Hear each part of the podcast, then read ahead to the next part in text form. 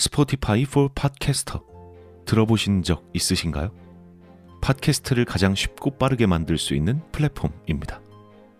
반갑습니다. 기담 채널의 브레이든입니다. 이 스포티파이 for 팟캐스터에서는 핸드폰이든 컴퓨터든 바로 podcast를 녹음할 수 있는 제작 tool을 제공합니다. 또 배경 음악이나 전환 효과음, 그 외에도 많은 기능들을 무료로 제공하고요. 그리고 여기서 끝이 아니라 여러분들이 이렇게 만든 컨텐츠를 Spotify for Podcasters를 통해서 애플 팟캐스트, 구글 팟캐스트, 그 외에도 여러 가지 다른 플랫폼들에 한 번에 배포하고 한 곳에서 관리할 수 있습니다. 바로 Spotify for Podcasters에서 말이죠. 나도 팟캐스트를 한번 해보고 싶었는데 어려워서 하지 못했던 분들 스포티파이 포 팟캐스터 앱을 다운로드 받고 지금 바로 시작해 보시기 바랍니다. 그럼 오늘의 이야기 시작하도록 하겠습니다. 재미있게 즐겨주시길 바랍니다.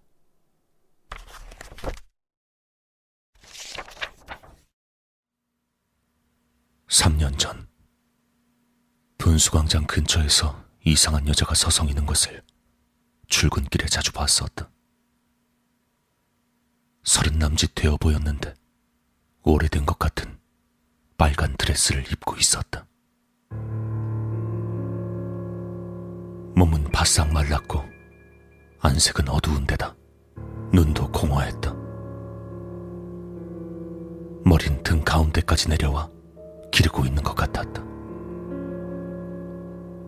옷 색깔이 워낙 튀는 데다 독특한 분위기가 감돌아서 시선을 빼앗기곤 했다. 하지만 뭔가 무서운 정신 나간 것 같은 느낌이라 무심코 바라보긴 해도 눈이 마주치지 않도록 조심했다. 그 여잔 늘 광장 안을 맴돌고 있었다.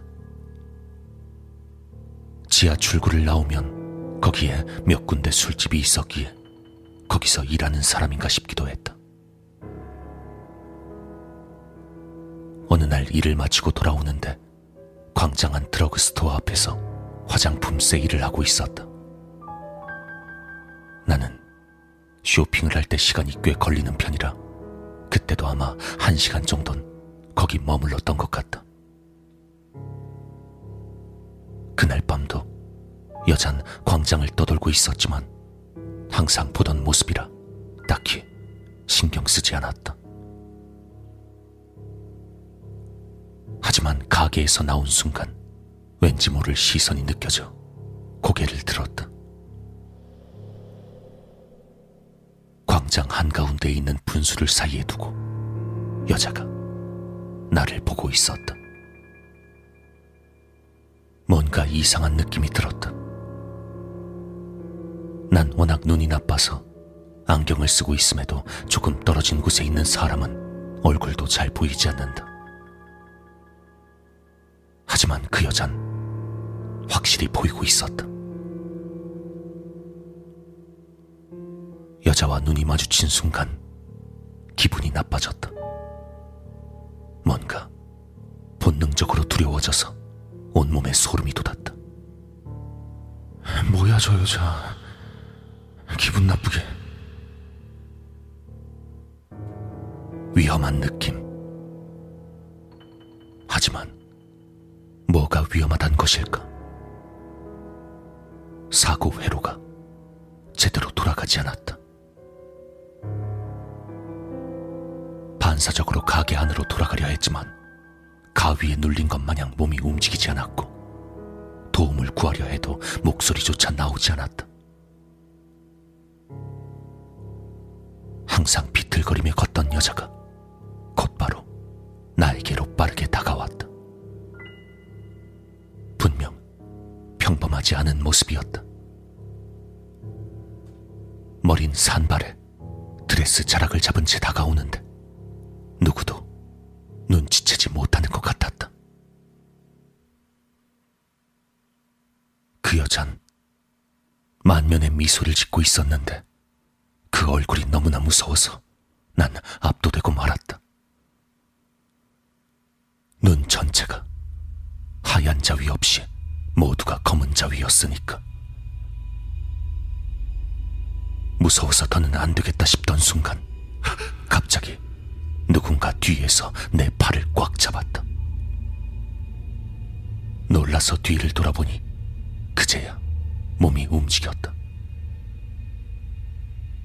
내 팔을 잡은 건 웬 남자였다. 당황한 내가 입을 열려고 하자 남잔 작은 목소리로 말했다.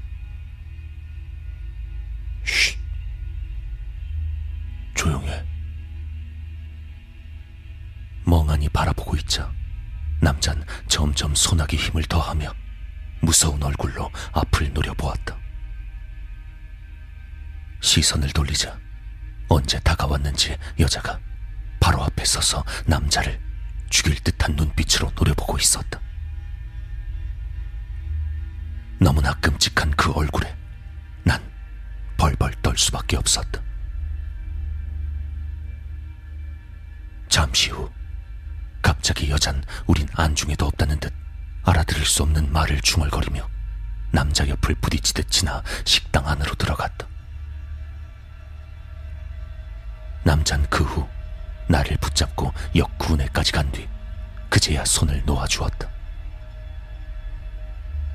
역 안쪽은 사람들이 가득해 방금 있었던 일이 거짓말처럼 느껴졌다. 내가 멍하니 있자 남잔 괜찮냐며 말을 걸어왔다. 고개는 겨우 끄덕였지만 나는 패닉에 빠져 있었다. 그 남자의 이름을 묻거나 감사를 전하는 것조차 할 수 없었다. 그대로 남잔 나를 개찰구까지 바래다 주었다. 자네, 이제 그쪽 길론 다니지 마. 헤어지면서 내게 한 말이었다. 예? 아, 저, 오늘 일은 감사하긴 한데요. 거기가 제 출퇴근길이라서 아무래도 안 다닐 수는 없을 것 목숨이 아까우면 내 말을 듣는 게 좋을 거야.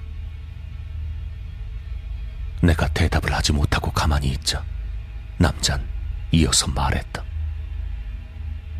자세한 얘기는 안 하려고 했네만. 자네, 오늘은 운이 좋았어. 자네 수호령이 나를 불러서 자네를 지켜준 거라고. 예? 아니, 수호령이라뇨? 그게 무슨 말? 그럼, 아니, 아까 그 여잔... 전부 다 우연이라고. 알겠어. 자네가 살아남은 건 그냥 우연인 거야. 수호령의 부름을 알아차릴 사람이 마침 근처에 있었으니까 저놈에게 죽고 싶지 않으면 다신 거기로 다니지 마.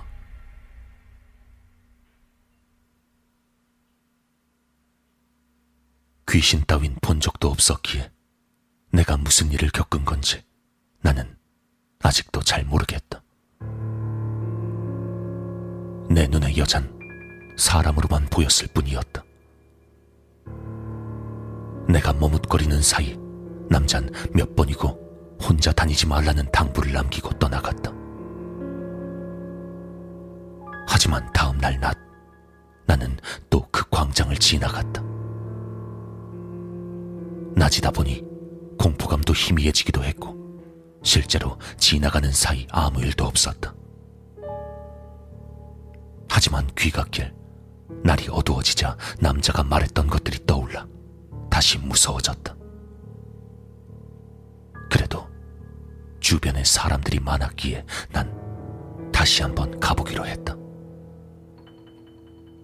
그 여자가 사람이란 걸 확인하고 싶은 마음도 있었다. 돌이켜보면 정말 어리석은 짓이었다. 광장으로 이어진 계단을 반쯤 내려가자 붉은 옷을 입은 여자가 나에게 등을 보이고 계단에 앉아 있었다. 그제껏 여자가 계단에 앉아 있는 것은 본 적이 없었다. 달아나야겠다고 생각한 순간 여잔 쓱 하고 일어섰다.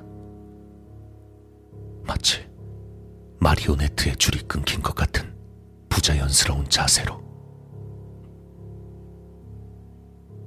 그 순간 나를 바라볼 것 같다는 예감에 황급히 계단을 뛰어올라 뒤도 보지 않고 도망쳤다.